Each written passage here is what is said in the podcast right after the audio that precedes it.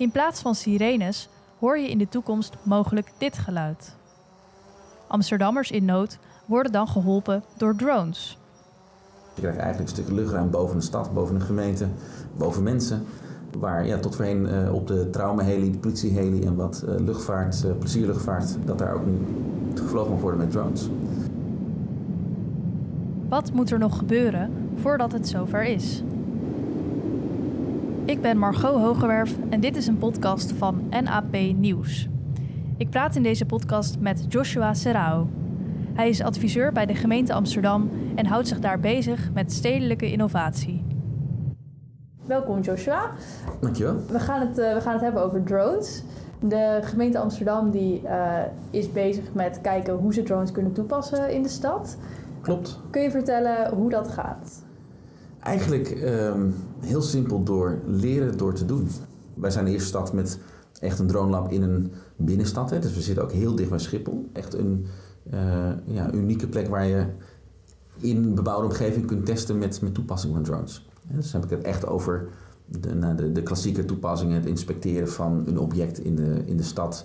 Um, zoals we ah, een paar weken geleden hebben gedaan met de brandweer. Um, en dat doen we echt, om je vraag te antwoorden, op een hele laagdrempelige, uh, maar wel hele veilige, gecontroleerde manier. En dat doen wij bij het Marinetrein.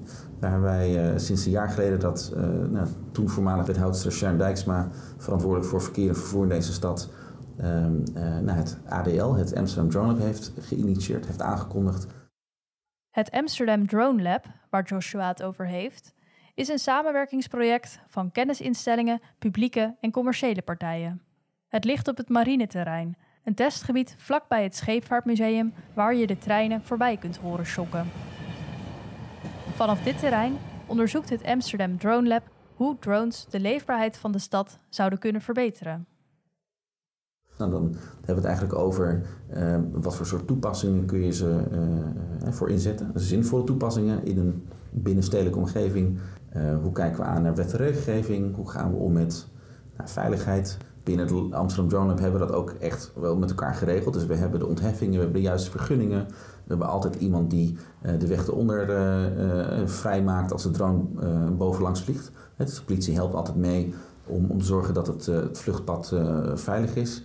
Uh, we hebben te alle tijden contact met de luchtverkeersleiding Nederland. Dus mochten een traumaheli voorbij vliegen of politieheli, ja, dan, dan horen we het gelijk over de radio. Dan zullen we ook uh, de drones of de drone naar beneden sturen.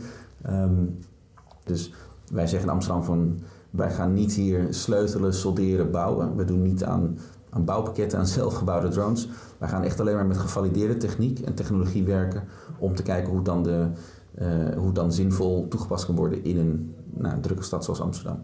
Ja, ik kan me ook voorstellen dat je misschien drones voor hulpdiensten wel toestaat, maar drones voor um, nou, bedrijven zoals het bezorgen van pakketjes of eten. Of de makelaar, de, ja, klopt. Dat je daar ergens een grens trekt. Zeker, en die grens zal uh, denk ik ook iets te maken hebben met uh, waar je vliegt en hoe laat je vliegt. Ja.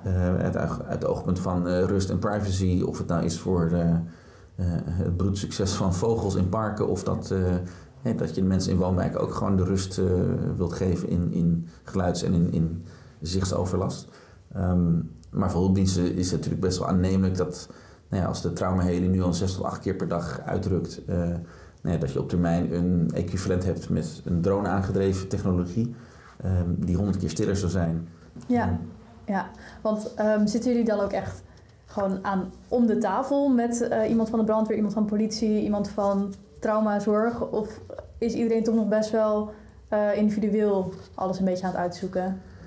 Nee, een beetje van beide. Kijk, waar we heen willen met zo'n Amsterdam Drone Up is ook echt wel uh, twee dingen. Echt, het moet een fysieke plek zijn waar nou, bijvoorbeeld het ROC van Amsterdam, die nu ook een opleidingsprofiel heeft voor, voor drones, dat die jongens en meisjes ook daar terecht kunnen om mee te helpen met de testen die we doen. In het voorbereiden van test, de test zelf, maar ook vooral de evaluatie is heel belangrijk.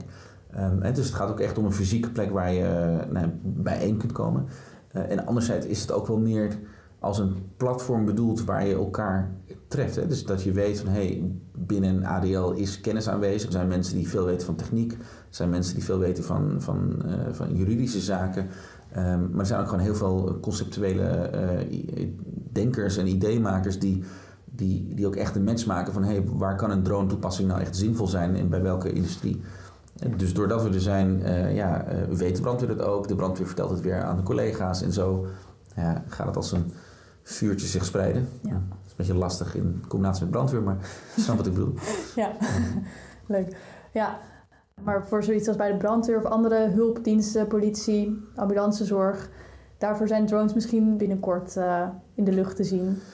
Zeker, en dat gebeurt ook echt wel uh, bij andere brandweerkorpsen, veiligheidsregio's in het land. Daar is Amsterdam als Amsterdam, Amsterdam veiligheidsregio echt niet uniek in. Um, we hebben nu wel de unieke test gedaan omdat het dus zo dicht bij Schiphol en, en dat we boven mensen en gebouwen niet mogen vliegen volgens de huidige wetgeving.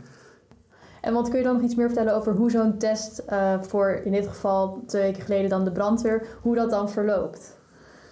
Jazeker. Um, bij de brandweer was de oorspronkelijke aanvraag was, we willen veel meer informatie gestuurd uh, werken, te werk gaan. Wat we eigenlijk met deze casus wilden gaan testen is van op het moment dat die, melding, die melding binnenkomt, dat er alvast een drone als vooruitgeschoven post uh, naar locatie toe vliegt. Om zowel onderweg als op locatie zelf een, nou ja, een hele degelijke assessment te doen van wat speelt hier eigenlijk voor calamiteit? Is het wel een brand? Hoe groot is de brand? Waar is de brandhaard?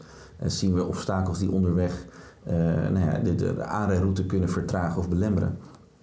En dat soort type informatie, daarmee is de test van um, de, de, de brandweerjongens en meisjes die zich op dat moment uh, langs de spreekwoordelijke paal naar beneden glijden, hun tenue aantrekken en dan de, de auto stappen. Dat ze echt up-to-date informatie hebben van oké, die route kunnen we niet nemen, die kunnen we wel nemen. Op locatie kunnen we het best uh, van die, uh, van die hoek naar binnen betreden, want daar hebben we het minst gevaar. je zou ook nog eens onder de drone iets van een sniffer kunnen uh, monteren als, als sensor om te kijken of er iets van asbest in de lucht is, giftige stoffen. Dus je krijgt veel meer gedetailleerde informatie om uiteindelijk, ja, daar waar het om gaat, hè, levens te redden en uiteindelijk de nou, situatie onder controle te krijgen. Ja, ja. Want hoeveel sneller kan zo'n drone dan ter plaatse zijn in vergelijking met de brandweerauto die er helemaal naartoe moet rijden? Kijk, idealiter, als je vraagt hoe snel is een drone, um, de binnenstad is niet super groot. Zeker in het, uh, door het luchtruim ben je, ben je veel sneller te plaatsen. Dus zo'n drone vliegt een kilometer of 70, 80 per uur. Nou, reken maar uit hoe snel je gemiddeld een paar kilometer kunt afleggen. Idealiter zijn natuurlijk gewoon hemelsbreed een rechte lijn willen trekken en vanaf de brandweerkazerne um, ja, recht op je doel afvliegen. Um, met huidige regelgeving kan dat niet helemaal, omdat je niet hè, boven mensen mag vliegen. Dus dan kies je toch een route waar je het minste weerstand hebt, zeg maar, onder je.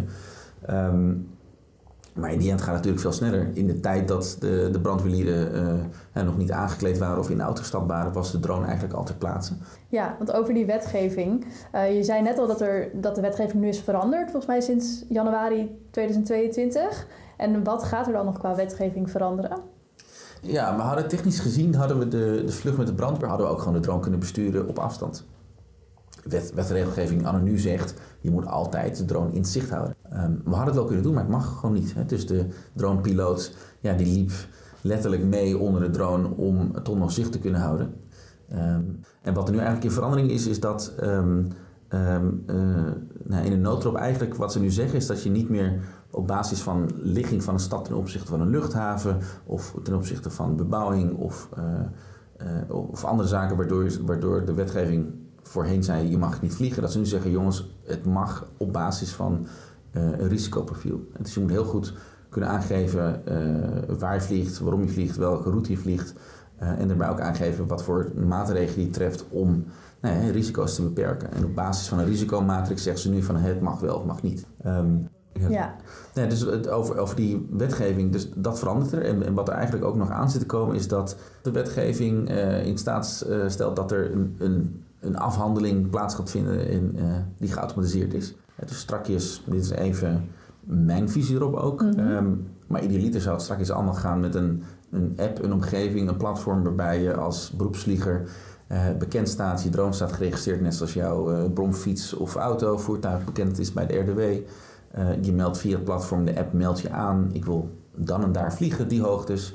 Uh, qua voorkeur en uiteindelijk dan handelt zeg maar, dat platform uh, geautomatiseerd handelt jouw vlucht af. dus dan kun je je voorstellen dat het niet meer afhankelijk is van een radiocontroller en iemand bij de luchtverkeersleiding. Nee, dan gaat het automatisch en dan heb je eigenlijk veel meer ruimte om gecontroleerd en veilig uh, droomvluchten toe te staan. Dus Want, want zijn hulpdiensten zelf of de gemeente al bezig met het ontwikkelen van zo'n platform? Nee, dat platform is ook echt iets wat door de, de sector, door, door, door Europa ook wordt, uh, wordt geïnitieerd. Dus daar gaan we als gemeente niet, niet, uh, niet tussen zitten. Dat zou ook niet logisch zijn. Um, uh, dat zie je ook net als met andere verbindingen, glasvezelnetwerk, laten we ook allemaal aan de markt over. Uh, waar, waar we wel, denk ik, ruimte zullen moeten pakken of moeten willen pakken, is als je zegt van uh, straks is het allemaal geautomatiseerd wordt afgehandeld en er is veel meer verkeer mogelijk. Um, wat voor stad wil je dan zijn? Meer in de vraag van wat vinden we fijn, wat vinden we relaxed voor onze, onze inwoners, onze bezoekers. Um, in termen van nou ja, geluidsoverlast, als die er zou zijn. We testen nu met 1, 2 drones per keer. Maar ja, wat is het geluid als je 200 drones uh, laat vliegen? Uh, het kan wel allemaal uh, tip-top geregeld zijn, maar als mensen het niet vertrouwen, als mensen nou ja, argwaan hebben van wat gebeurt daar en, en, zich vooral niet veilig voelen of niet, ja, niet gehoord voelen door, door hun gemeente, door de overheid, ja, dan, ja, waarom zouden wij dat dan door moeten duwen, zeg maar? Want hebben jullie daar ook al naar gevraagd, wat mensen vinden? Zeker, we proberen ook echt bij elke test die we uitvoeren uh, de burger te betrekken. Dus de vraag waar we het over hadden van wat voor stad wil je zijn? Wil je een stad zijn die, die, die, die heeft, die boven wegen uh, met elkaar verbinden? Wil juist een stad zijn die zegt, joh, ik wil de binnenstad helemaal vrij hebben, want ik wil... dat was Amsterdam vanuit de periferie, vanuit de, de, de, de ringen van de stad uh, ons verbinden met andere regio's. Um, um, dit zijn vragen waar we onderzoek naar moeten doen. En dat onderzoek doen we ook echt door panels te organiseren met publiek, uh, door simulaties te doen. we hebben zelfs in het verleden, klinkt misschien gek, maar door theater rollenspellen gedaan met publiek. om toch de impact van bepaalde technologische keuzes in praktijk te brengen en kijken hoe dan het publiek erop reageert. Ja, en wat was jullie um, nou ja, eerste bevinding daaruit qua maatschappelijke acceptatie? Transparantie.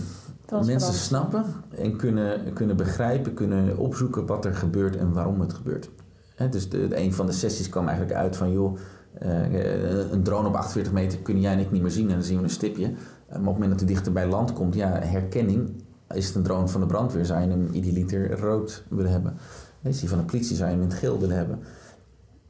Um, het is die herkenbaarheid dat mensen in, in een oogopslag kunnen zien, of dat nou via een app is, zoals je nu ook naar vliegtuigen kunt kijken met Flight 24 Radar of uh, Vessel Finder, dat je ziet welke bootjes uh, op het ei varen.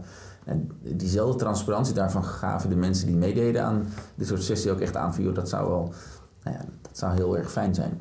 Dat we niet zelf achteraan moeten bellen van, goh, wat is dat boven mijn deur, waarom, waarom is hij daar? En, um, je moet ook gewoon kunnen uitleggen aan de burgers uh, wat je aan het doen bent. Um, en de drone die genereert data. Uiteindelijk is de data voor ons interessant. Wat interessant is, gaat om de informatie. In dit geval van de, de, de casus van de brandweer. Ja, je wil weten of er onderweg een obstakel is. We zijn helemaal niet geïnteresseerd in wie er over de brug of, of dat iemand net door rood heen uh, liep. Totaal niet interessant. Uh, gaan we vooral niets meer doen. alles wordt geblurred. Dus uiteindelijk, al zou iemand de beelden achteraf zou bekijken, ja, dan zie je net zoals Google Street View, zie je gewoon hè, de straat, maar je ziet geen kentekens, geen mensen, niks door herkenning. Ja, het is goed um, om dat ook nog even te benadrukken inderdaad. Ja, en, ja. dat zijn wel dingen waar we van geleerd hebben. Dus die kunnen we nu eigenlijk al vooraf in het traject inbouwen, dat we niet achteraf hoeven te repareren, maar zeggen jongens, alles wat we testen op drone lab moet gewoon aan dit soort standaarden voldoen. Ja, want... Um je noemde net ook al wat nadelen, zoals geluidsoverlast. En um, nou, ik kan me ook voorstellen met weersomstandigheden, zoals de storm van vandaag, dat, uh, dat het dan niet echt werkt om drones de lucht in te sturen. Um, maar wat denk jij dat het grootste nadeel is dat het voorlopig nog tegenhoudt om drones de lucht in te sturen voor dingen als hulpverlening? Het grootste nadeel nu? Um, ja. het nadeel nu is dat het, je hebt eigenlijk voor een simpele vlucht heb je zoveel nodig aan mensen, vergunningen, ontheffingen, eh, geld. Dat het eigenlijk nu niet rendabel is voor een thuisbezorgd of een apotheek om van A naar B te gaan eh, met een drone. Een qua drone. kosten bedoel je? Qua kosten en, en qua, qua inspanning. Ik bedoel, je, je, moet, je moet het echt allemaal voorbereiden en die mensen kun je wel inhuren, maar het kost ook geld. Um, dus je moet, kortom, je moet gewoon veel te veel doen uh, voor een vlucht en tijdens een vlucht. Als dat straks allemaal geautomatiseerd is, wordt allemaal afgehandeld. Je, uh, het is net zoals we nu uh, met een overchipkaart in- en uitchecken. Um, en alles online kan regelen met je DigiD. Als dat zeg maar in zo'n soort constructie met elkaar kan samenwerken, ja, dan, dan heb je eigenlijk niet meer echt een, een, een, een, uh, nou ja, een obstakel om uh, qua proces of organisatorisch om overheen te moeten stappen. Want dan is het gewoon heel makkelijk te regelen. Ja. Um, dus Wanneer denk, denk je dat het zover is?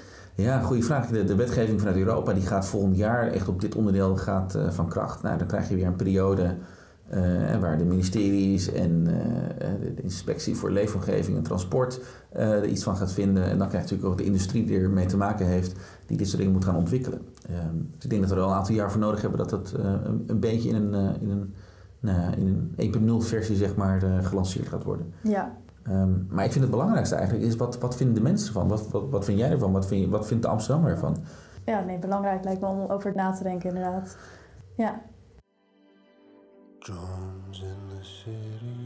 Met deze vragen wil ik de podcast afsluiten.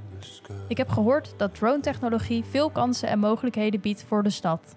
Tegelijkertijd vindt Joshua het heel belangrijk dat Amsterdammers kunnen meedenken. Dus, wat vind jij? Stuur een mailtje naar NAP Nieuws of reageer op onze sociale media. Bedankt voor het luisteren.